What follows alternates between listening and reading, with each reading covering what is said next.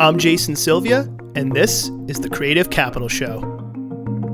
A show about creative people and how those creative people turn into entrepreneurs by taking their creativity and turning it into a business and facing all the trials and tribulations along the way.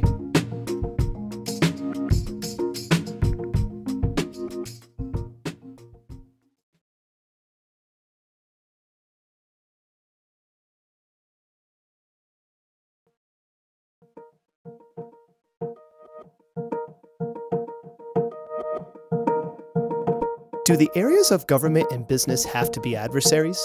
It seems as if you live in the state of Rhode Island, the answer is a resounding yes. But what if it didn't have to be that way? In fact, what if a former business owner worked in government to make it easier to do business? And what if that person was your know a guy that could help you if you ever had an issue with regulations or paperwork? Well, that person happens to be this episode's guest, Director of the Department of Business Regulation, Liz Tanner. Liz started out with her own law practice, helping others open their own businesses, so she was familiar with the pains of working with local government. She decided if things were to change, she would need to get involved by becoming a part of government herself.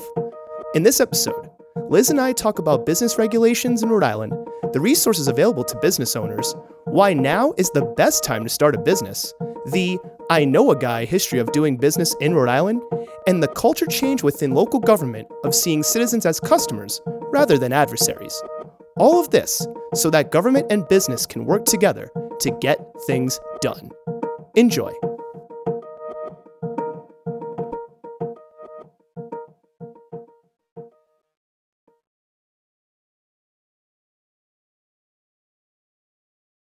Tanner. Please, please call me Liz. Liz, uh, I'm just trying to you know get the full name, be be proper in the beginning. But uh, Liz, thank you for coming on. And for those that are listening, what is it exactly that you do?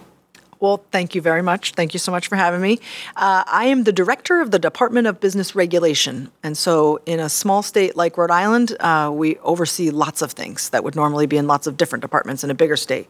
So, that includes all financial services, banking, insurance, securities. That includes the fire marshal's office, which includes um, all of the inspections and um, investigations that they do, as well as the bomb squad and the fire academy. That includes the state building office, which includes all contractor registration, the building codes, and any complaints that come from that. Uh, it also includes um, gaming and athletics, which is boxing and mixed martial arts. Um, I'm the only female boxing commissioner in the United States. That. Yeah, yes. I was like, wait, you're the. uh, I was looking that up. Like, you're the only female boxing commissioner. Like, that's an interesting fun fact. Very proud of it. It's um, they do yell my name before the um, before the events. You know, so it's like in the ring now. Yeah. You know, and so yeah, it's kind of funny. Um, but I also oversee marijuana and liquor appeals. And so then, you're the person to blame. Got it. And then as as well as all of the like random licenses that don't make sense anyplace else. So whether it's engineers or architects, but it's also realtors and mobile homes and constables, and I could go on and on and on and on. So it's a there's never a dull moment. I learn so many things every single day. Oh, that'll eventually be your podcast, most likely, or maybe not. Who knows? There but, you go. You know, you'll you'll start that podcast, and everybody's like, "Wow, licensing is really weird in Rhode Island." Um, so you didn't there's some people who are like career long in government. You did not start out that way. You started out, you had your own business actually, um, a law firm. So how long were you had your law firm and what made you want to transition from hey I've got my own successful practice, doing my thing. Now I'm gonna go into this crazy world of government and regulations and so on and so forth. It's funny, I've done a little bit of everything. At this point, I think the only thing I haven't done is nonprofit because I started in corporate, then I owned my own business, and now I'm in government. Uh, when I owned my own law practice, I was pretty much half real estate, half business, and I've opened up over 350 corporations and LLCs for my clients. And I became really familiar with some of the frustrations that they were having with government on how to open and how to run and how to close their business. And so, I've talked about that on this very show about those same frustrations. Hence why I'm glad to have you on. We talk you about that a little bit.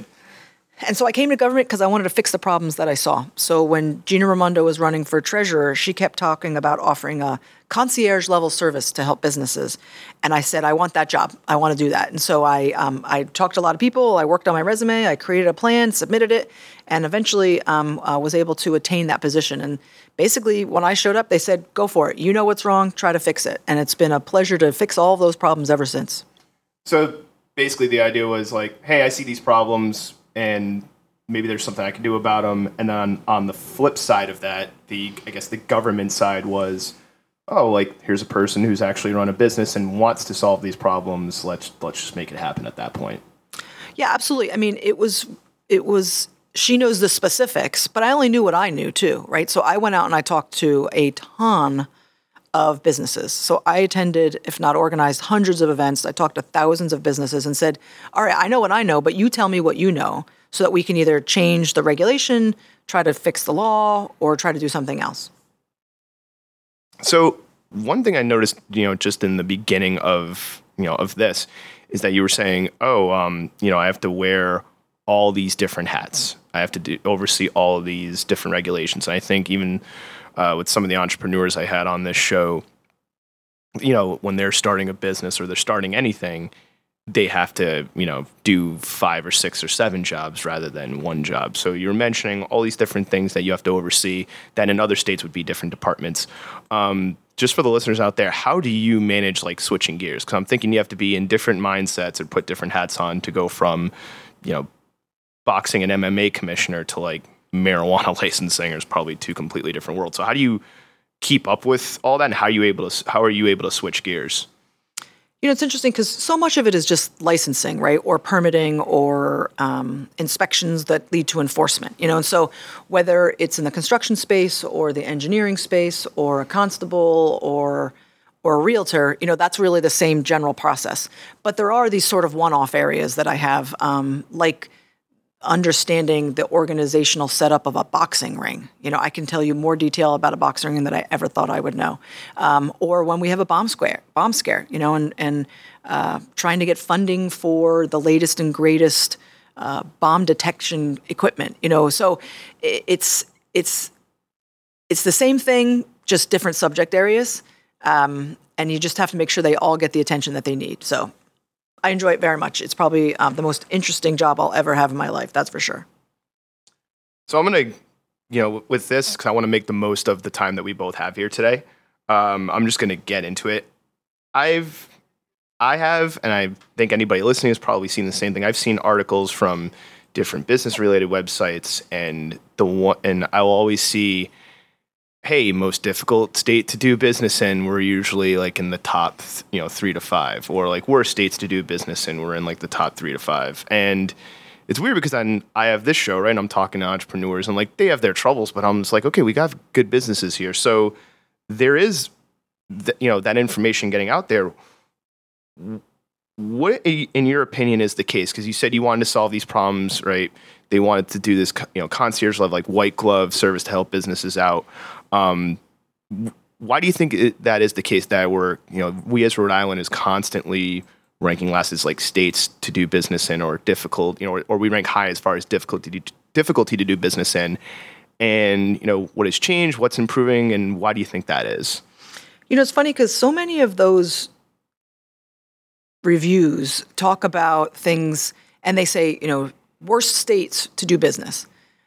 But what they're judging is the quality of our roads and bridges. And while that's very important for some businesses, that's not necessarily important for all businesses. You know, and so do we have a, a weakened infrastructure that we've been working on for now six, eight years? Absolutely. And so when they rank the quality of our bridges and it brings us down so significantly, um, that's a big part of it. You know, so but if they were to rank us on things such as that concierge level white glove service, we do have that, and most and most other states don't because they can't because they're a bigger state. So it's one of those things where it really depends on what kind of questions they're asking. You know, there's so many different ones of those studies. They all rank by different things. Um, you know, it's it's it's become clear to us that those rankings really don't mean a whole lot. Um, I've looked at every single other state on how to open up another business. I've looked at some big cities, some of the big counties across the country, and everybody does it the same way. So as far as you know how you actually do business, it's not that much different here in Rhode Island than it is in pretty much any place else in the country. I'm gonna hold on to that thought because I'm gonna have a follow up question to that. But I also have another perception related question that I want to ask. Um, in this one, as the reason why I say it's perception related, it's been covered on another podcast. Funny enough, uh, Crimetown season one. Which don't stop listening to this podcast if you're listening. Listen to this episode, then go listen to an episode of Crimetown, then come back to this one. Just, just saying, just don't hit the stop button on this. Anyway, um, but there's this been this perception that, and you know, we as Rhode Island can't escape it of cronyism, nepotism, corruption, things like I that could be a whole podcast slash movie series in and of itself. You know, um, going I, I would say as far back as the 50s, maybe even further. Then in the 80s, you had things like I think it was called the Commission that hold the Rhode Island State banking, like that bank fiasco that happened. Uh, again, folks, look it up. I'm not making this up. Uh, so do you think that that perception still lingers today? How much of it still lingers, and does it make the job of government working with businesses locally in Rhode Island difficult because there is this perception of like nepotism, cronyism, et cetera? We call it the know a guy, you know, and so I could actually probably do my own podcast on I'll be your know a guy. So when I came to state government, that's what I actually pitched, started to pitch myself as is I'm your know a guy because there are actually um, tons of resources to know a guy to get whatever problem it is that you have resolved. And now government's of course not perfect, right? There's going to be problems. It can't it's it's there's always going to be issues, but I can tell you that there are so many people ready and willing to take your email, your um, your complaint, your social media piece, and respond to it and help you out with whatever problem you have um, that you would you wouldn't even believe, right? So the I will tell you that the number of thank yous I get and the number of emails that say, oh my gosh, I thought I was going to have a really bad experience, but I've really had a pleasant one. Or, or even better, I work in 50 states, and Rhode Island is by far the best one that I work with. Far outweighs the complaints that I get. So, you know, I know at least in my agency, we track our complaints to see if there's a higher volume in a particular place or if people aren't being responded to in a timely manner. And we have found that over, uh, you know, the last six, eight years, uh, because of the level of complaints, that state government has really started to change its culture of considering their citizens and their businesses as clients rather than as some sort of adversary. So there's there's been a real culture change, and I I think you'd see far more people um, saying they had a good experience than a bad experience, and that's that's something new, and Rhode Islanders should be very proud of that. So the culture needed to change, and that's that's interesting. Like the perception of like, hey guys, like they're not the people are not the enemy. Like we need they're our clients, we have to look at it almost like a business. Like they're our clients, we need to serve them, not they're the enemy. We have to like go and fight them. Yeah, and I mean, you know, is there is that was that the attitude of long ago? I I, I think to a certain extent it may have been, um, and I definitely had some folks who weren't of the customer service mentality. Um, but what I constantly pitch to my employees is that they pay our salary. You know those those are taxpayers. They're your neighbors. They're your friends. They're your relatives. And they pay your salaries so they are your customers and you should treat them as such. You should treat them as the way you would want to be treated living by the golden rule right so i think the next two questions are going to hit on this um, you would think we've fully planned this but i wish i was that smart in planning the show but folks being completely honest with you i'm usually flying by the seat of my pants anyway you know, I've spoken with other entrepreneurs, business owners on this very show, and one constant I've run into, or I should say, they've run into, and they've mentioned to me. So it's been a constant theme. Um, so I can't necessarily put it on them. Uh, is hey, things just like getting my licensing figured out, doing the legal paperwork, uh, the complaint is always in like I have to go to three different places and these places aren't talking to each other and then I waste a day because place A is not talking to place B or they they somehow magically lost like all the progress I made or if I make like if I cross the the T the wrong way I have to redo this whole process and then pay double. Um, so many different stories of that on this show. It seems to be from in you know the opinions that I hear like a broken, outdated system that just doesn't work correctly. Uh, would you agree? Well, what do you think the problems are, and what can be done to kind of clean up and just make it a more streamlined process? So, you know, you're like, hey, I want to start a business, and you don't have the thought of like, I might as well not, not might may not as well do it or not do it legitimately because it's going to take so long from a legal and paperwork perspective. You know, it's interesting. For when I had my own law practice, that was a big part of what I did. I taught classes and I uh, volunteered with the many organizations in Rhode Island that exist to to do exactly that kind of work. And then ultimately, some people did hire me to do that kind of work as an as an attorney. In a in a self service world, you're seeing more and more people who want to do it themselves, right? And so they they want to do it themselves. When the reality is is they're good at whatever their business is, making uh, making cakes for the bakery, uh, cutting hair, but they're not great at filling out legal forms or or or trying to find this kind of information. And so they should be relying on, to a certain extent, the experts who can help with that. And I'm not just saying you got to hire a lawyer, you got to hire an accountant. There are a ton of free, let me say it again, free resources out there for business owners for people to answer those kinds of questions for them. So when they're trying to find it themselves, is it super easy to know exactly what you need to do? No, but there is literally a section on the Secretary of State's website where you can say what kind of business you're opening and it will tell you exactly what you have to do. But people just don't know that, right? Because they need to get to the right place. So I'm glad you mentioned that because that really does lead into my next question. There have been other times on the show where I've talked to people and they would they would say, "Hey, I would get X amount far in my business, and then I'd, I would find out the state or some organization, not maybe not necessarily government related, even if it's a you know um, like a nonprofit or even a private business that does it for on the cheap. Uh, you know, I found out after the fact, after I went through all this pain, oh, like somebody just randomly mentions, like, hey, there's this government program, or like I find out there's this thing that exists that could have helped me, but it was way after the fact. Um, like you said, you can go on the website and you know put the type of business in and it would walk you through like you said there's a lot of there's free resources so if that's the case if the stuff exists to help people uh, what is the issue there where where you know even sometimes i'm surprised like i didn't know the state even did x y and z i didn't know this organization existed to help with x y and z do you think it's a promotion problem? Do you think just the information's not getting out there as far as these resources are available for people to use? Like, is it just a marketing issue, like getting, getting the word out? I think it's kind of like when you want to buy a car or you want to get your first apartment. You don't know what's out there. You have to go and find it, right? Or you ask your friend or you Google it and you do a resource. You know, if you were to Google how to open up a business in Rhode Island, that will lead you to so many resources. It'll probably start you at the Secretary of State's office or the Rhode Island Commerce Corporation, and both of those are great places for you to start to get the answers to your questions. Uh, the Secretary of State's is um, the actual place that you file sort of your corporation, your LLC paperwork, but they have these phenomenal online resources that will help you lead you in the right direction. Versus the Rhode Island Commerce Corporation basically has a team of people that will sit down with you, listen to what your idea is, and then they'll point you in the right direction and handhold you through whatever it is you might need. Uh, you know, when when you want to get your apartment, they're not all the same, right? Do you want to be in an apartment, one bedroom, two bedroom, first floor, second floor, big, little, small? You know, like there's a million different options, and that's the same with each business, right? So you there's not just one answer to how to open up a business. Each one is truly and genuinely new, unique.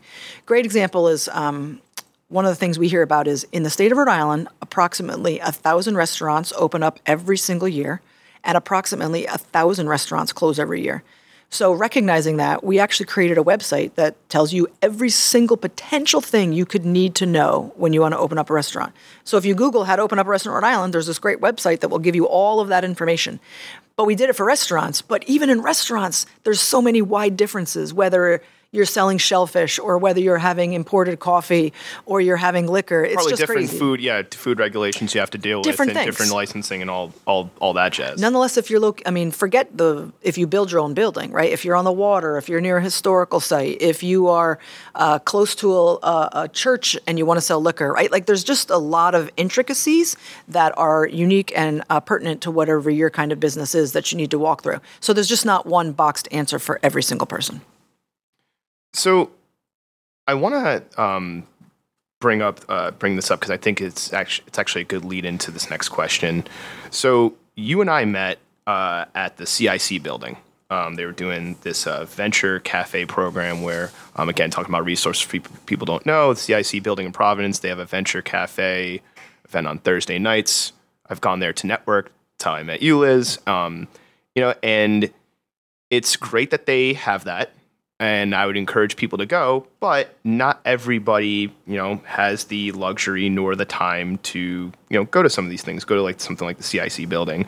Um, and when I was thinking about that, it, you know, brought into my mind, and I've had some of these conversations on the show where, you know, not everybody has money. Not everybody has the, like you're saying, like, hey, I'll be, I'll be your I know a guy. Not everybody historically has had the I know a guy. Some people are, you know, lucky in that aspect.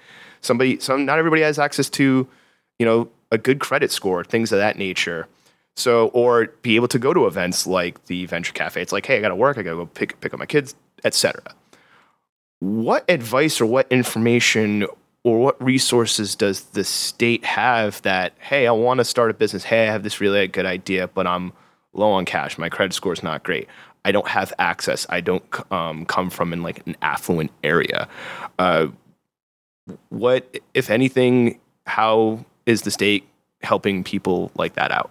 You know, first and foremost, a, a business is successful because of the passion and the hard work of the owner. Uh, very often, to a certain extent, they can overcome whatever obstacles are in front of them with their passion and their hard work.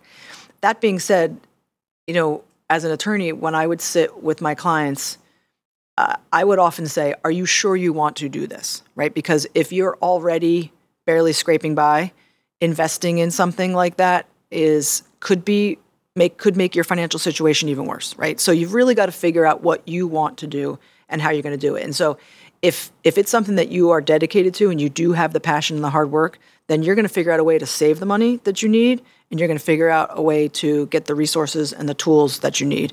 Um, there are some grant programs out there. You know, the government doesn't like to give away money to potentially a business that doesn't last long. You know, the majority of businesses all close within five years. Um, particularly in the restaurant space, there are pretty much no grants for that. Uh, but there are other ways around it, right? And there are other ways to build it. And so, where where the resources really kick in is when your business is about to um, pivot to a growth stage, and that could be you know you're selling spaghetti sauce kind of thing out of a Hope and Main, or it could be a, a, manufacturing. It doesn't just have to be you know any kind of these bigger businesses, uh, but there are plenty of programs available and um, access to uh, opportunities. You just need to become aware of them, and that's where Commerce RI comes in. You should have a relationship with them so that you can um, learn what's potential for your business and how you need to get there. So, you know, with your with your job, right? There's a lot of things that you regulate that you oversee. Uh, and it brings up an interesting question that I wanted to ask because, you know, it seems like there needs to be a balance between government regulation and then the freedom for businesses to do what it is they whatever they do whether it's like, like you said selling spaghetti sauce or selling liquor uh, etc um, how hard is it to keep that balance? And you know has rhode island in your opinion either historically or today kept that balance? Are there things where the state maybe overreaches? Are there, you know, freedoms that business have that where it's like it goes a little too far? Like it seems like there needs to be like a balance of like, hey, we need some regulations so that when somebody sells you like food or drinks, you you know don't get sick. Um, but at the same time, there needs to be a, you know enough of a regulation where it's not hindering a business and on its success and its ways to make money. So how does that balance work, just from at least in your perspective, from a government behind the scenes perspective? And is it a constant flux? And you know what could be maybe improved today? So I'll answer that, but let me say something else that kind of goes with it first, which is that you know at, at the Department of Business Regulation, you know we really pride ourselves on good customer service. Um, we want to make it easy. We are actually the only state agency that's 100% electronic and online. Uh, we turn around pretty much anything that comes our way within a day. But could you talk to the DMV then? I, I, think if you can, you guys just take that over. That that'd be amazing if I could. But to answer your, but answer the question is that you know we are a consumer protection agency, right? It is our job to protect the citizens from the bad apples, and there are and there are bad apples. But we also try to work with those bad apples because some of those bad apples don't even know what they've done or they have not. Um, you know, we don't want to shut down a business. We want to try to um, reform you and make you better. So, in many circumstances, you know, you get a couple of chances to make yourself uh, in a in a better place. So, if if you're hearing a story from somebody who really got burnt um, in a way that uh, they felt that they hadn't, I can almost guarantee you that there's some backstory to that, that that there's a whole lot more to the story because we really do try to work with the businesses. There are occasions when something so bad happens that it's completely egregious and we shut it down. Um, but it's one of those where pretty much everybody would agree with us in in those kinds of things. We try very hard to work with our businesses. We don't want to shut anybody down. Um, but it's not fair for some businesses to get away with certain things when everybody else is paying the price uh, for that. So, um, so we feel that we've have a very good line, and I certainly feel really good about it. Um, you know, I can think of many examples where we've tried to accommodate the business um, to just get them over the hump to make it easier and better. Um, but there have been plenty of times where I've seen something that made me sick to my stomach, and I had no qualms shutting it down. So I sleep very well at night. I feel like we've made good decisions uh, in my tenure at the DBR. Just a quick sub question to that, because I think this happens, and I've talked about it on the show a couple times. I think this happens too.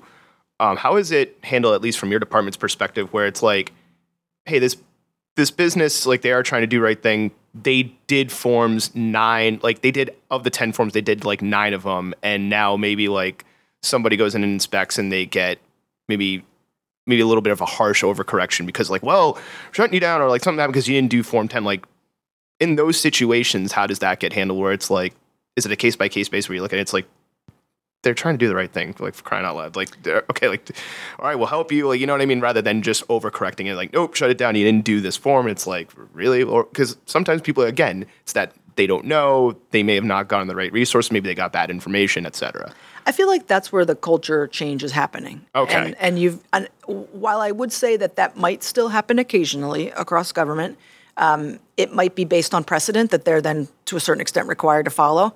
But I, I do feel that many of us have all started to work together um, in a better way. You know, one example, and I, I won't get into the details, but there's a connection between myself and another agency that would have allowed for businesses to be shut down immediately. And we found that when that happened, it was often on a Friday afternoon. Thence, Thus, the business had to be closed for an entire weekend rather than they're losing money. and they're the losing of money on a business, yeah. weekend. So, uh, so we made a deal so that it didn't ever happen on Friday afternoon. If it was going to happen on Friday, it happened to happen at least before noon on Friday, so that the business had a chance to respond, so that they could do what they needed to do before the end of the day Friday, so that they weren't shut down for the whole weekend. But that was definitely a process, and that was uh, bringing it to the director's attention that those kinds of things were happening. Um, and now there's a, an arrangement there that um, if the business can't get their act together fast enough and they're still shut down for the weekend, well, then maybe they should have been. But if it's truly one of those mistakes, you can usually get things uh, figured out, at least in this specific thing that I'm talking about, within a couple hours. So we made that work. So, a question I have, um, again, just on the regulation, and actually, I think this this leads into a little bit.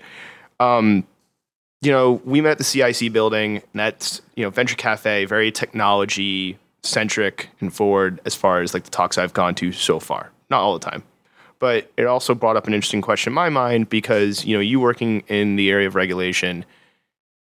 I'll give examples such as like Lyft or Airbnb or even um, I'm blanking on the name, but like the e-bikes we have in Providence. And the reason why I'm using those businesses as an example is that they are great examples of technology or a new business type or model comes in.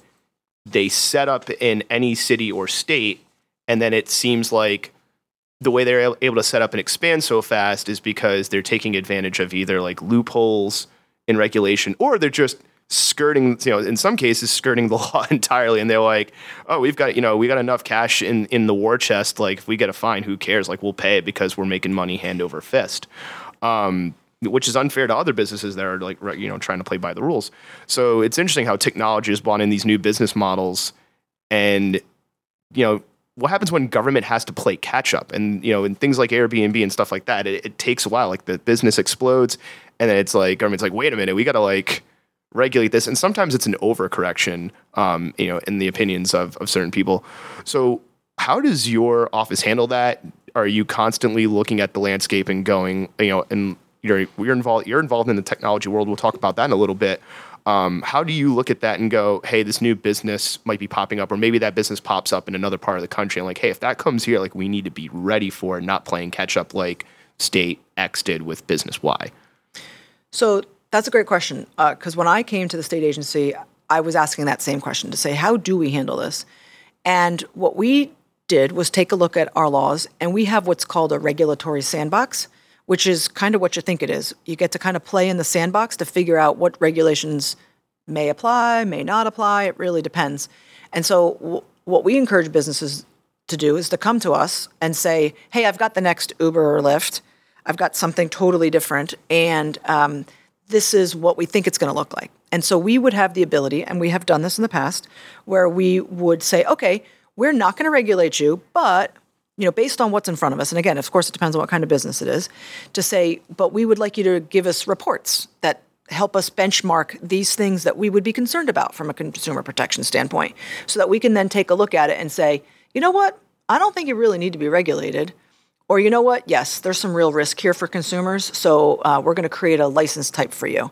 Um, but we also are responsive to uh, questions like that that we get. So, for example, when cryptocurrency first started coming out, I was very familiar with the newness of it.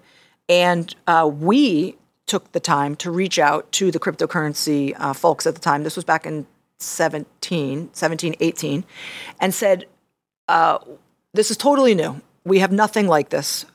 I was actually part of a group of people working on definitions for cryptocurrency. What is a digital asset? What is money? You know, so this was way at the very beginning. And we got and they got back to us and said, "Listen, your laws are actually very open to a thing like cryptocurrency. However, your licensing structure is kind of wonky and it would require us to get two different licenses. That's really the only thing that they could find that the state of Rhode Island had um, in the cryptocurrency space that was different or burdensome. So we worked with Speaker Shekarchi, who was the just the leader at the time, and we said, can we create a new uh, currency license so that was just one? And so that's what we did. So we passed the law in 18, and now there's a singular license rather than a double license. And that was just a response to new and innovative products, not even a business, right? That's a that's a product that's that was really part of it. And so the entire cryptocurrency industry was very happy. And so, you know, we went from having just a couple of cryptocurrency companies to now we have several hundred. So it was worthwhile exercise for us to do that. Um, but if we're not aware of it, then somebody does need to come to us. But we we actually sought that information out and work with them. Want to hold on to that thought too. Gonna go back to have another question. To go back to a little bit that um, do have a question on you know you were talking earlier about culture changes which and they seem to be a positive thing at least you know within your department and the way that you're working culture change and how to serve people right and how to have this like customer service aspect rather than adversarial uh, there's a previous episode where i was talking with a business owner and it was early on in the business they were trying to get a liquor license and they were doing everything right and you know they've gone on to do other businesses um, but what happened was they were when they were trying to get the full liquor license to serve their customers and they're doing good.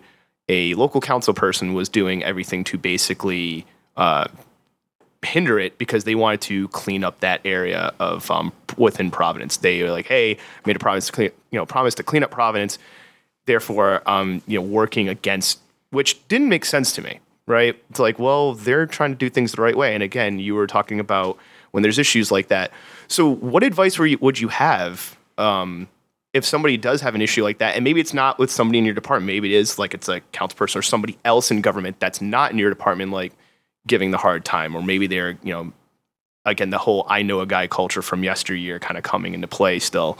Uh, what advice would you give where if somebody's like, "Hey, I'm doing the right things, and I feel like I'm either being targeted or like I'm getting block beat, not because I'm not doing stuff the right way, but because of like either a vendetta or a council person like trying to make me an example." Yeah. Because um, I think it does. I'm not saying it happens all the time, but hearing that story, it happens. So, what advice would you have for the people? Like, can they work directly with you? Like, what recourse do they have? And especially because, um, you know, your experience in law, I would like to hear your opinion on that. And just because you've probably seen all sides of this equation. So, so just a little government 101 first, right? So, there's municipal ordinances that govern the municipality. Then there's state law and regulation that governs state, and then there's the whole federal piece, right? So, so liquor licenses are actually granted by municipalities uh, the appeal process comes to me, right? So when there's a say a shooting at a nightclub in Providence, usually I um, am the ultimate decider on what should be the status of that club. So liquor licenses are granted by municipalities um, and not the state. State and however, they are still required to follow the same rules for the dissemination of it. And liquor license in some municipalities, it's easy. Some municipalities, it's really hard, right? Because it depends on the structure. Is there an unlimited number, or uh, do you pay for them, right? You know, in some municipalities, a liquor license is uh, something that you sell along with your business, and it can be very profitable. So, um, so liquor licenses are, are, an oddball piece to it. Uh, but as far as the example that you're sharing, yeah, it does happen every once in a while, and it is extremely unfortunate. Uh, which is one of the reasons that I always say that when you want to open up a business, you should absolutely go talk to the municipal government first, right? And so, uh, if depending on the size of it, you could talk to the mayor or the town manager, or many of them now have an economic development officer who who is the municipality's own uh, version of Commerce RI, where they handhold and walk through it with you. Because you want to establish a relationship with them and you want to have a partnership where you're all in this together so that you can have smooth sailing through whatever it is you're trying to do, whether it's the permitting process or the liquor license or, or who knows what else uh, might be your situation. However, if you do find that no matter what you're up against a wall, uh, there are certain places to go. And so that would be, uh, first and foremost, the Governor's Office of Constituent Affairs. You could reach out to them and they could make some inquiries and do some things there.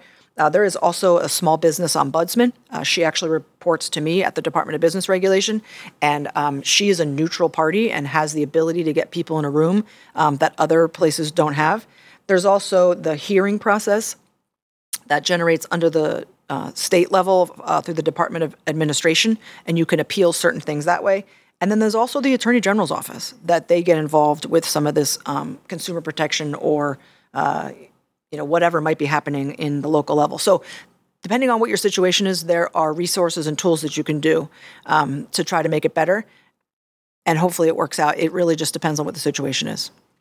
So speaking of uh, relationships between government and business, right? You were saying establish those relationships early. One thing I noticed, and I was actually talking to your uh, colleague who was sitting over there um, about how I started this podcast, and I've said the story a number of times. So if you've listened to the show, thank you, and if you've heard it so many times, I'm not going to go through the full thing. But one thing uh, that got the start of this, friend and I, it was at the time the, I'll come out and say it, the fiasco that was the cooler warmer campaign, and we were joking, and the fact that Rhode Island looked to like a, I think it was like some firm that was way that was like not even within the country of the United States, basically. And we were just like, dude, we have RISD. We have a ton of artists that could have easily done a better job. Um, you know, I'll use another example. Uh, the fiasco. The game wasn't bad, and as somebody who plays video games, the game wasn't bad. But the fiasco from a business level and like a state doing business level, that was 38 studios. Maybe it was because oh my god, Curt Schilling, da da da. Um, yeah, I'm saying this as a Yankees fans, uh, folks. You feel free, feel free to hate, feel free throw the hate my way. I don't care. I don't I think care. we might be done here. Uh, yeah, yeah, shutting it down now. but um, you know, why does it seem like the state? There are certain times where I'll talk with other creatives and I'll talk with businesses and I'll go and they're like, why did the state go outside? Like we have the talent here. For the cooler warmer campaign, went outside. For there have been people who have tried to get video games done here and then they've gone out, you know, outside state. So it's why does the state do that? You know, do you have any insight on that? It's like, hey, we let's keep the talent here, let's keep the money here, rather than looking to an outside firm where it's like they don't even know our state and our culture. Why not, you know, keep keep it within the family, so to speak?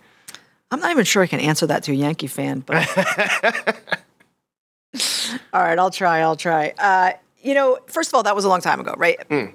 But it's what's interesting to me is um, and I and I talk about this, uh, and, and I'm sure we'll get to it later when we start talking about blockchain. But government has reached a point where the citizens won't let it make a mistake, and that's a good thing and a bad thing, right? And so it's it's a good thing because they help they hold them accountable, um, but to a certain extent, it's a bad thing because they they try to do something that at the time they think is good for whatever reason it might be, um, and then when it's not, you know, they just get crucified for it, right? So, so to a certain extent, um, you know, there's definitely a change in culture of the holding their feet to the fire, um, and and what I'm concerned about is it doesn't give government the chance to do anything except for be last doing something, um, because sometimes it's successful. So so while we'll recognize, you know, the the the mistakes that do happen, they never get any credit for all the good stuff that does happen, right? So there's a there's a level of frustration there. Um, so I would say each circumstance is unique. You know, there are uh, rules that have to be followed for all purchasing things that um, are extremely frustrating, but they are a result of bad things that have happened in government in the past, so duly earned. Um, but there's also really good programs that are out there to pick certain businesses um, that wouldn't normally get chosen as well. So there's two programs that I'm thinking of. Um, so right now there's the Office of Diversity and Inclusion that uh, will focus on businesses that are either minority owned or female owned, um, and you can get uh, certified as a let's say a, female owned business, and and that will give you a better chance to to get a state contract. Um, and then for those businesses that aren't familiar with Supply RI at the Commerce Corporation, if you're a smaller business and you're trying to work with a bigger business, let's say like the colleges or the, the hospitals, and let's say you're a landscaper, um, you know, there's a program that will show you how to apply and apply properly so that um, you would then become the state's, the, the state of Rhode Island answer to that rather than many of these hospitals and colleges use out of state resources, right? So we want to have our biggest businesses hire Rhode Island businesses. And so that's Supply RI. And so you, um, we also have a program called PTAC, PTAC. Don't ask me what it stands for, but it's another program that will also help you get a job with, say, the federal government so that you can do certain things down at the, say, the Navy base. So, so there are programs out there that are uh, geared towards and um, specific to Rhode Island businesses so that they can get Rhode Island business. And so again, that you would learn about all of those through the Rhode Island Commerce Corporation. So, a little of a tack on question to that. Um, you know, and I liked how you used like that customer service example. So, you know, from a business standpoint, right, you gain customers, but then you also have to do retention. You have to keep your customers, right? What is the state doing? Um, and I'll like, you know, every example is unique, but just as an, a topical example, like the Paw Sox have left, right? Um, what is the state doing to keep businesses in Rhode Island. Like they get a little bit, you know, because they get a little bit of success, and then sometimes they'll move to a bigger market like Boston or New York or wherever they happen to go. Um, you know, are there any programs in place or any incentives that the state is doing to try and, hey, you start a business here, it's successful, let's keep you here. Like let's keep this thing going here rather than you going to a different market and then you know the state lose the loses X amount of money in taxes and et cetera. So you laugh. My colleague that was sitting here next to me, that is literally her job. You know, it is her job to listen to. We were talking a little bit before on the show. Right, yeah. Funny enough, um, that is literally her job to listen to business owners and hear what they have to say and hear what their struggles are. There are uh, certain programs and incentives to keep Rhode Island businesses here. Now you have to prove that you have. Uh, an opportunity elsewhere that would be cheaper than staying in Rhode Island, um, but there um, there's a person dedicated to exactly that purpose um, to to resolve and help you out just as well as there's plenty of people who are here when a business wants to come to Rhode Island and you're looking for a location or you're looking to understand the incentives to come to Rhode Island, um, there's a, a, team of people to do that as well. So, just to kind of, uh, I want to take something that's a little bit more topical. Um, you know, COVID and whatnot, there have been issues, and I've, you've heard them in the news, and it's all over the country, not just here. But like, hey, the COVID funding happens, it goes to businesses, but then it seems like the businesses that really could have used that funding don't get it, and then like a large corporation gets it, and like they, they didn't even need the help. And sometimes those businesses will even admit like, hey, we didn't need the help. Um, besides the, that COVID specific example, what is Rhode Island doing? What is the state doing when it has funds or incentives to actually give to businesses and give to people that it gets to the business that can make the most use of it rather than you know, hey, I have this successful business. Like, oh, here's more money. And it's like, hey, I'm struggling. I need the money. It's like, no, you're not getting any money. Not saying that that exactly happens, but like, how does how does that get figured out, or is that something that still needs to be, you know, um, streamlined or maybe improved? There's always a set of rules around each of those programs, right? And so, you know, right now most of it is federal money that's coming, and there's the their own set of federal rules it's actually an article in the newspaper today, right, about some of the the very heavy requirements that these businesses have to um, comply with in order to get a five thousand dollar grant. You know, they're they're like bending over backwards to get a five thousand dollar grant. So, but they're federally required, right? There's nothing we could do. It is what it is. Um, so we do our best to. Um, we've actually been working with you know the CPA society and attorneys to help businesses fill these papers out because it is sometimes so complicated. But the rule's the rule, right? Like that's that we're stuck with it too. We're we're not happy with it. Um, but what it's funny. I had lunch with two accountants in the last few days, and what I'm hearing from them is that in, unless you're in sort of the event, hospitality, restaurant uh, space most other businesses are doing really well. You know, they they they they they're handling all of it. Uh, they've been trying to hire people. They have money in the bank. They're trying to buy things. Um, but what every single business is struggling with is hiring staff. Everybody's having a hard time hiring staff. And then there's also a level of burnout that they're all suffering, um, whether it's losing people or people are just not working as hard, whatever it might be. So it's just a really weird time right now. And I, you know, it will sort itself out. Um, but if you are having a hard time trying to fill out that paperwork to get some kind of a grant program and there is a level of frustration, we're with you on that. There is a level of frustration. Um, but there are programs through the Rhode Island Commerce Corporation of people who can help you for free to fill out those forms. So we are talking before about resources and availability, and sometimes people not knowing where to go, and it's like, hey, just getting person A to the right place, um, you know, to access resource B. Um, so, are there any new programs, new incentives, things that your department that you're working on that maybe is coming down the pipeline, or things that you know you want to get the word out and try to promote? Is there anything that you that you guys do? Because you're talking about crypto earlier which is fairly new so I'm, there's probably something with that. But is there anything new that you're like hey we're working on this thing. It's it's you know we want to get the word out about it. Is there anything new coming down the pipeline that maybe people should start looking into um, you know that your department or any department is working on so you're a little younger than me, so I'm not going to date myself. But I will say that in my long career in the small business space, there has never been so many programs, resources, money, everything is available to a small business owner right now. If you want to open up a business, absolutely now is the time to do it. Um, I could spend two hours telling you about everything that's out there. There is that much, which is why I'll say you want to start with the Rhode Island Commerce Corporation, sit down with an advisor, tell them where you're at. You know, even if you're just at the beginning stage, there are so many free resources out there um, the ones that have always been around, uh, there's an entity called SCORE, S C O R E, that's run by the federal government. Those are retired executives who will mentor you. There's also the SBDC, which stands for the Small Business Development Center. That is a federal and state uh, partnered program, and they will offer you handhold, uh, handholding and counseling through anything that you need for your business. There's also the Center for Women in Enterprise, CWE. Um, they're not just for women, but they offer uh, a lot of programming and classes and there's a ton of new places that have opened up, even in the last month. There's been Biz Bodega, and there's a brand new one that I just saw in the Providence Business News, news yesterday. So there are so many resources out there that I've lost track of how many there are, um, and they all cater to different needs. So um, call the Commerce Corporation, meet with a counselor, explain your situation, and they'll point you in the right direction. So this is going to be a, a two-part question. Um, what is the one, you know, maybe one or two things that you wish the general public, again, kind of re- going reducing that adversarial and rather that customer service mindset and culture change?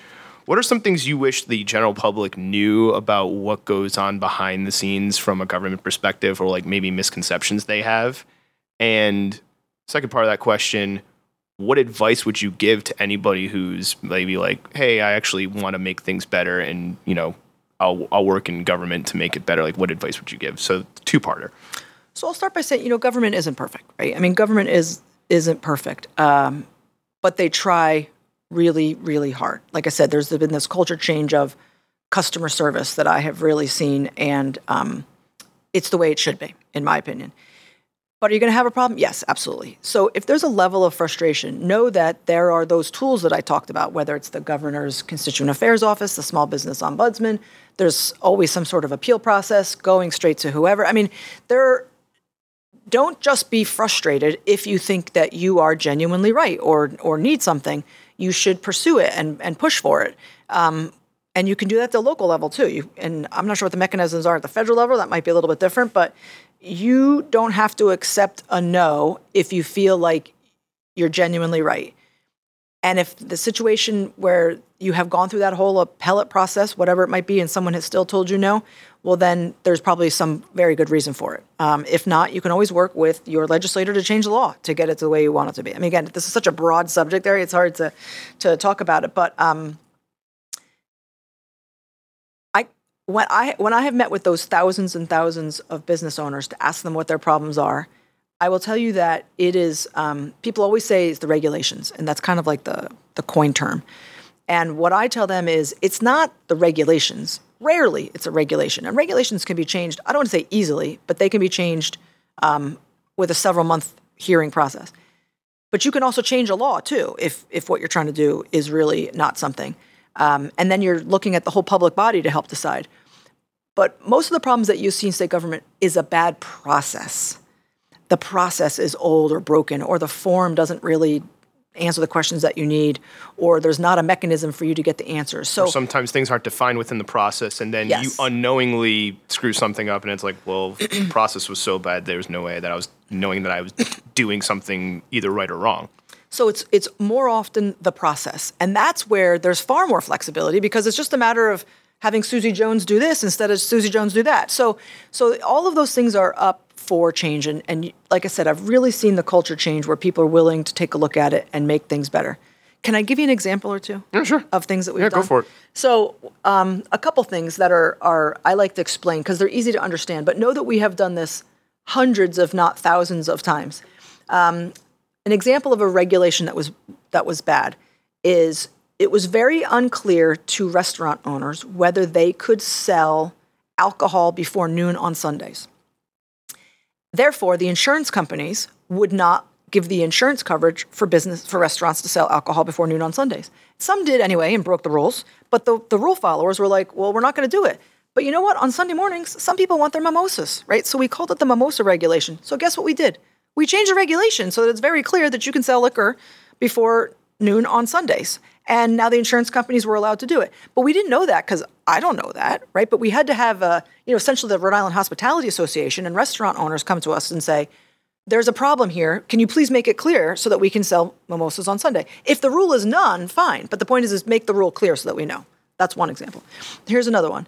Restaurant owners would come to us and say, why do I have to pay this $80 frozen desserts license? We took a look at it. Here, back in the day, in the 60s, um, when slushies started coming about, slushies were being sold at, you know, your typical ice cream store. And it was used in the same equipment as soft serve ice cream. And when it was coming through, it was in a um, copper piping. Well, slushies have you know juice and acid, and so when the juice and acid was coming through the, the copper piping, kids were getting sick. Because so- it was cor- because the piping because the was piping was it. bad, Gotcha. right? So, so this was before this world of plastic, right, came about. So they created a license because the state wanted to make sure that the kids weren't getting sick, so they could go and inspect all these soft serve machines to make sure they weren't running slushies through it. So there was a legitimate reason for it. But that was in the '60s, and so literally all these years later, It just never got. Nobody looked at it and be like, "Hey, this doesn't apply anymore. Like, Exactly. we need to update this." Nobody ever said, hey, we should get rid of it. So guess what? We found out who's on the list. We looked at it. We said, do we still need this license? We work with the Department of Health. Nobody uses copper tubing anymore. Everybody uses plastic. So guess what? We got rid of the license, right? So we did that. Then my personal favorite was um, in your basement when you're coming up the stairs. There's the the, the, the handrail. There's a handrail. The fire, the National Fire Code says that it has to be two inches away from the wall the um, federal law from the building side says it has to be an inch and three quarters. So many people in Rhode Like, Island which one am I supposed to do? Here? seems like such a little thing, but this was like one of the biggest complaints that the construction industry brought to us and said, "Can you please figure this out?" So guess what? We got fire in a room, we got building in a room, and we said, "Where does your law come from?" Federal was a national standard, standard versus building was a federal law based on ADA compliance. So we said, guess what? Federal law trumps. That's what it is. It's going to be an inch and three quarters from now on. So now in Rhode Island, after 20 years of people complaining about it, it's now an inch and three quarters, and you can forever have that and not have to have problems with it. So it's a, hey, if if if you think this regulation is wonky, speak up and then try to get to somebody like you, or maybe again, maybe it's this access to resource thing, or go go into the right person. Maybe they're going to another person that can't change it, but then they finally get to you. So that's interesting. It's like. It's like no, like speak up about it because there, there's a good chance that maybe it's just outdated or something. But then it's like, okay, who do I go to to actually that can actually help me out? Yeah. You know, how do they how do they figure out that you're the I know a guy at, you know, I, I'm doing that in quotes because nobody can see me. But you know, how do we like? It's it's again, it's like okay, I'm going to complain to this person because I think it's the right person. And then they're like, no, that's a person that can't change anything. It's like, how do I get to the right person and go? This makes no sense. So if I could, so my Yeah. biggest piece of advice to business owners is, and I know this is, you know, I'll say it again at the end of the, at the end of the show. My biggest piece of advice is you are running your business. You do not have time to know all of these things that we're talking about, right? Right. Like you, and you're good at doing what you're doing. You're not good at all this other stuff, right? Join a chamber, join a merchants association, join a trade association that has to do with your kind of business. Be a part of a group of people who can answer your questions because the president of that organization, whether it's the Manufacturers Association or the East Bay Chamber of Commerce or the Hope Street Merchants Association, it's their job to get you the access to the resources that you need. You are not expected to know where everything is or how everything works, but it would behoove you to pay a fee to join a membership. I mean, in these merchants associations, it's like $50, if that so that you have somebody who is there to help you find it out. And they might not know the answer, but they know the person within state or local government who can get you that answer. Because that fifty dollars could save you X amount of hours in doing stuff on your own, and you can get back to doing what you're doing. I can't tell you enough how important it is to join something so that you have access to everything that you need because they'll summarize it for you, right? They'll give you a an email that says, you know, here's the latest and greatest information from the state or the municipality. Um, but you got to join something. You can't just work 100 hours a week and complain that you don't know unless you have paid to have some kind of access to resources, unless you want to do it all yourself. So you're talking about advice, and I think this is a good way. We're coming up on the end here. Um, you know, again, a two-parter. Uh, what? Because you've seen both the business side and you've seen the government side, so you got a unique perspective on Rhode Island um, and Providence, et cetera. What do you think makes Rhode Island unique, just from an entrepreneurial perspective, a business perspective, a doing business here perspective? And you know, I know you already gave some advice. And what advice would you have for the entrepreneurs out there, especially again, just like the show, the creative entrepreneurs that maybe they're doing businesses that aren't of you know the norm, or maybe it's a new business type that hasn't been done before. So, two part: what makes Rhode Island unique, and what advice would you give to the creative entrepreneurs and the entrepreneurs coming up today? Especially if they have business ideas or businesses that are unique and never have been uh, attempted before, at least maybe not in the state. Know, I can give you like the standard answer, right? The, the answer that everybody knows, right? I mean, we're between Boston and New York. You've got the oceans, you've got the mountains, you've got uh, the access to the ocean, right? Like the whole blue economy is growing like crazy. But what's really unique about Rhode Island is everybody knows everybody. We're all either related or friends with each other. So you can get the personal attention that you need for your business. In other in other bigger states, I wouldn't be on this kind of show. I, wouldn't be able to give you all this information. I wouldn't have met with literally thousands of business owners to find out how to fix that frozen desserts license or that handrail or the other thing, right? Like they would have been caught up in all sorts of bureaucratic mess. But in a state like Rhode Island, I can sit down with you and hear what you have to say, and we're going to turn around and fix it because I don't want to hear people complaining about it anymore. We want to make it better. We want to fix it. And so that's the real um, that's the real difference in Rhode Island is you you get to actually talk to a person. And any advice for the, the entrepreneurs coming up? Any further advice or any, um, especially if they're doing like, you know, maybe more of like creative work or they're doing something that hasn't really been attempted here? Any advice for them? I would start by Googling it. Google it. You know, again, if you're looking for a car or an apartment, you don't just know all that information. And oh, starting a business is like that. There are so many resources out there that are completely free. You just need to tap into it. And I would start at the Rhode Island Commerce Corporation and the Rhode Island Secretary of State's office, who would give you as much information as he can. So we're at the end, and I always do this as a tradition on the show. You know, we're at the end, and I'm going to let you um, promote or talk about anything that you want to talk about, anything that you want to promote, anything you want people to know, any place you want to direct them to, any projects you're working on. This is it's open mic. Go for it. This time is yours to promote or talk about or let people know about anything you want them to know about. Well, you know what? I'll talk about how I met you. Okay. So that was at right. CIC at Venture Cafe. And um, the reason I was there is we're working on a project to make it easier to do business because that's something I am super passionate about. That is why I came to state government because opening up 350 businesses was a bear. I did have to go to you know multiple different websites to do things. Um, great example is when you want to open up a restaurant, you need to go to about 13 different websites, state, local, and federal uh, websites.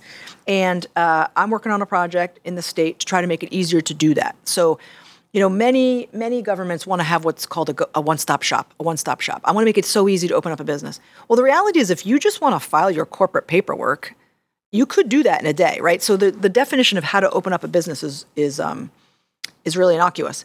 That said, it would be nice if I didn't have to enter my information over and over again, right? So we're working on a project. Uh, we have finished the um, the piloted stage, and I call it a wheel. And so what what it is is you're going to enter a website, and you're going to claim your digital identity identity uh, by proving who you are through your Rhode Island driver's license. And then you're going to enter your basic information, you know, Liz Tanner, 123 Main Street, Providence, Rhode Island kind of thing, right? And that's sort of a data lake concept where I don't have to enter Liz Tanner, 123 Main Street ever again. And then I'm able to perform spokes on the wheel. And the first spoke on the wheel is to credential CPAs. And we're doing CPAs because their credentials um, uh, are used across all 50 states, so it's important for them to have it. And the hope is to build and grow the spokes on the wheel so that you don't have to enter your information over and over again and you only have to answer questions that you've never answered before. Does that make sense? Yeah, like, why would I have to repeat the same information over and over? It's just like Exactly, all right, right? Like great, I, I this is hours I need back just to fill out the same form. It's like, why am I doing this? So, you know, you can call it many things digital identity, digital government. You know, we are using some blockchain technology to hold some of that data, um, but we're really excited about creating what is truly a one stop shop so that you only have to answer the questions for things that you haven't done before and that you can have your information held as one entity. Um, you know, one of the things we struggle with in government is to a certain extent fraud, but to a certain extent just just a mistake. If you are the ABC restaurant, you're in the computer as T. When you're ABC restaurant, you're in the computer as A. And when you're the restaurant, you're in the in there as the, as an R, right? And so when we're trying to find you to match you up to show that you are someplace else, it creates a lot of problems for us, and that's how um, very often fraud happens. By doing this, you go in as whatever you're choosing. Like you pick your name, it is what it is, and it's permanently in there. And then we don't have those levels of fraud. We don't have the problems that result of it. You get to own your identity and you get to control the information and the flow and access of your information. So it's a project that we're working on, very excited about it, um, hoping to take it to the next level. Um, but Rhode Island is first in the nation for this. Uh, we're following the lead of some other countries and Canadian provinces. And um, I'm really excited about it, and I hope it's something that we get to um, launch to the whole state uh, within the next few years. But it's going to be very exciting um, to have something like that because no other state has ever done that before. But that's your answer for how am I supposed to know, right? That's the biggest complaint I get. Yep. How am I supposed to know? The answer is we're trying to build something to solve that, but there are very few places in the world that even have that right now. And you say it's in its pilot or just out of pilot stage? Is it out like, or is it coming out soon? Or So we are testing right now Gotcha. with the CPAs, um, and then uh, we're hoping to receive some funding to take it to the next level. well, with that, Liz, the uh, now everybody knows you're the quote unquote I, I know a guy, or in this case, I know a gal, or I know a person. Uh, so, Liz, thank you so much for coming on the show. Uh, thank you for just like you said, being willing to have this conversation. The the you know that is what makes Rhode Island unique is that I was able just to talk to you and that we got to do this show.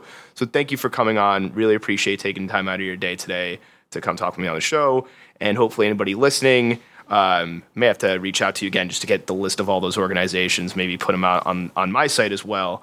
Uh, for anybody listening, hopefully you got some some good information, whether you're in Rhode Island or even if you're outside the state of Rhode Island, just uh, how to deal with government and business and all that jazz. So until next time, everybody, keep on creating. Thank you very much, and go Red Sox. I'll, I'll let you have that. And that's it for this episode of the Creative Capital Show. Thank you for listening, and a special thanks goes to this episode's guest, Liz Tanner. The Creative Capital Show is hosted, recorded, edited, mixed, and produced by me, Jason Sylvia. You can listen to the Creative Capital Show over at our website, creativecapitalshow.com. We're also available on Anchor FM, iTunes, Spotify, Google Podcasts, and all other major podcast hosting platforms. If you like the show, please subscribe. Helps the show out a lot. And be sure to follow the show on Instagram, Twitter, TikTok, LinkedIn, and YouTube. I hope you enjoyed the show, and until next time, keep on creating.